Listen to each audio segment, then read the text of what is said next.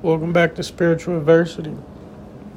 Hope you guys are having a, a great week and a, a blessed journey.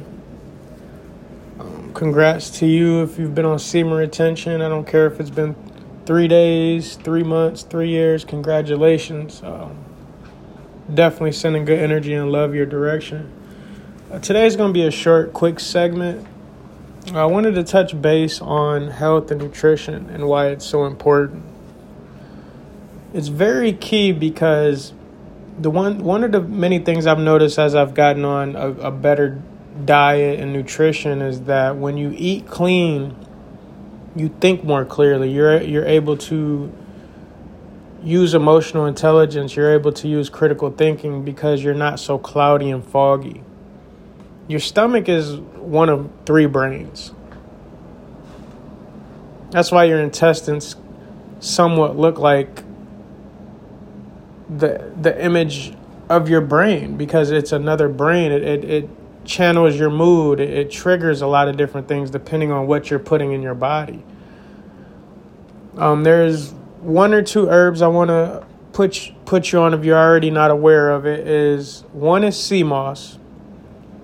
Sea moss, if I'm not mistaken, has 99 minerals out of 102 that our body needs, and it's natural energy. It helps you out in so many different ways. It has many benefits to it. Um, I suggest anybody that's getting on a new herb, uh, YouTube or do your research and see if that is something that will work for you and your in the chemistry of your body. Um, and the second one is uh, black seed oil. Black seed oil helps get rid of the mucus in the body. Um, it has many, many, many benefits to taking black seed oil. Uh, it helps your hair grow. It helps with skin.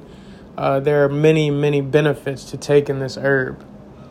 Um, and again, in order to start moving up in levels of life, you must pay attention to your health. That's why you hear a lot of successful people say health is wealth.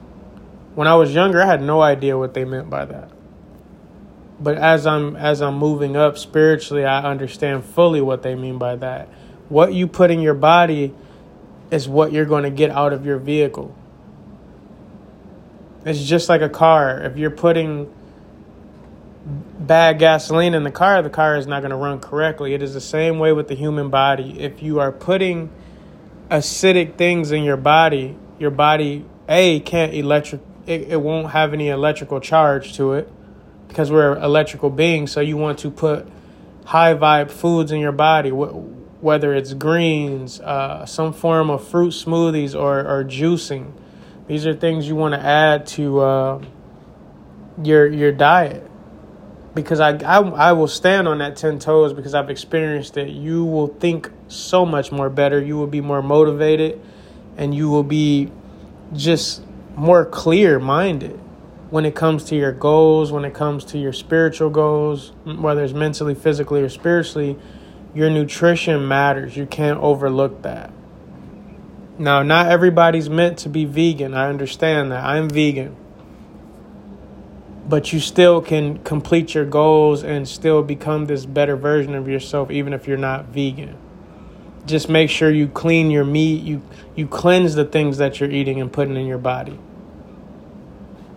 So this is this is something that is very key, and there's hundreds of herbs. There's I, I'm actually thinking about getting a book on herbs to teach myself how to heal myself instead of medicating myself. Um, I hope a little bit of this information helps.